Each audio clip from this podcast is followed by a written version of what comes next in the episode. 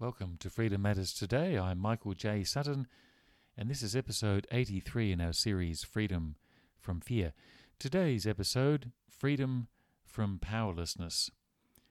I once knew a minister whose goal was to get bums on seats. In other words, he was playing the numbers game. I met him years ago when I was a child. I had come to faith in Jesus quite young. I had known many friends who did not seem interested in the good news of God's grace, and even as a child I knew that persuading people to genuinely come to faith was ultimately God's work, not mine.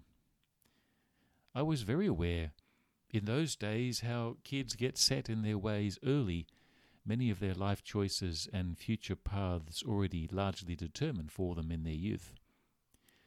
But for this priest, all that mattered was getting more people in the church door on Sunday.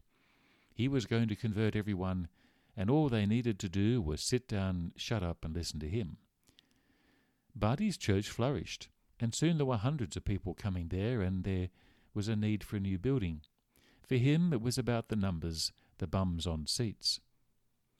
But were lives really being changed? Not really. There wasn't much to do in that suburb in those days. Churches fulfilled a need for bored white people.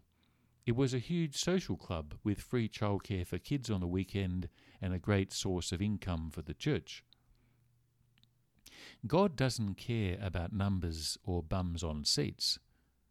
Even in the parable of the lost sheep, there were only ninety nine that were not lost. He only called twelve disciples. There was only one Paul and one Apollos. None of the New Testament books make much fuss over numbers. We simply do not know how many came to faith in that first generation aside from the examples in the book of Acts. When God acts, he acts decisively because he has true power.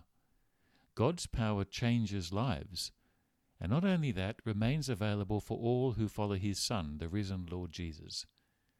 This Paul makes abundantly clear in his letter to the Ephesians. There is the verse I mentioned yesterday that Paul wants his readers to know his incomparably great power for us who believe. That power is the same as the mighty strength he exerted when he raised Christ from the dead and seated him at his right hand in the heavenly realms. Chapter 1, verses 19 to 20. In Ephesians chapter 3, verse 7, Paul speaks of his own calling by God. I became a servant of this gospel, says Paul, by the gift of God's grace given me through the working of his power. In Ephesians chapter 3, verses 16 to 17, Paul wants his readers to know that the Spirit of God brings divine power in their hearts, enabling Christ to reside more fully. He says, I pray that out of his glorious riches he may strengthen you with power through his Spirit in your inner being, so that Christ may dwell in your hearts through faith. And I pray that you, being rooted and established in love.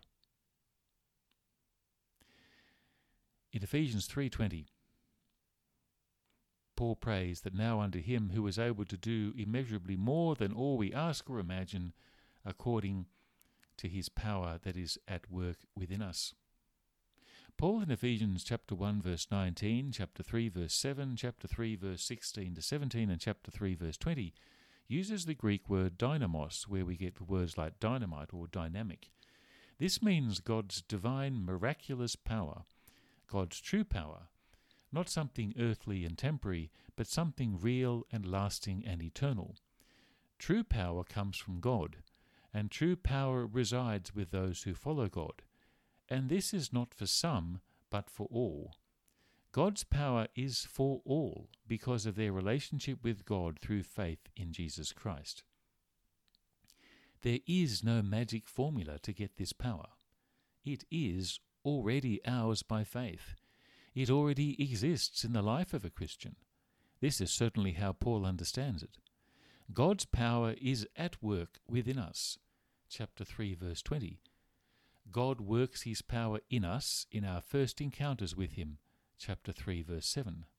The power that God used to raise Christ from the dead is ours. Chapter 1, verses 19 to 20. True Christian power is from God, and it is for all God's people, and it is for all days, good days and bad days, by virtue or because of our relationship with God. Church, rituals, traditions have no power. Only God has power.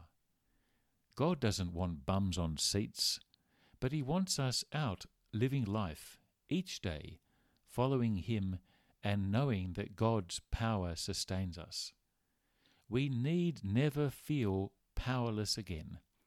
Powerlessness vanishes at the cross, where true power is revealed in the work of God to deal with sin, create hope for the future because of the Lord Jesus Christ. Remember, freedom matters today because you matter to God. Join me tomorrow for another episode of Freedom from Fear.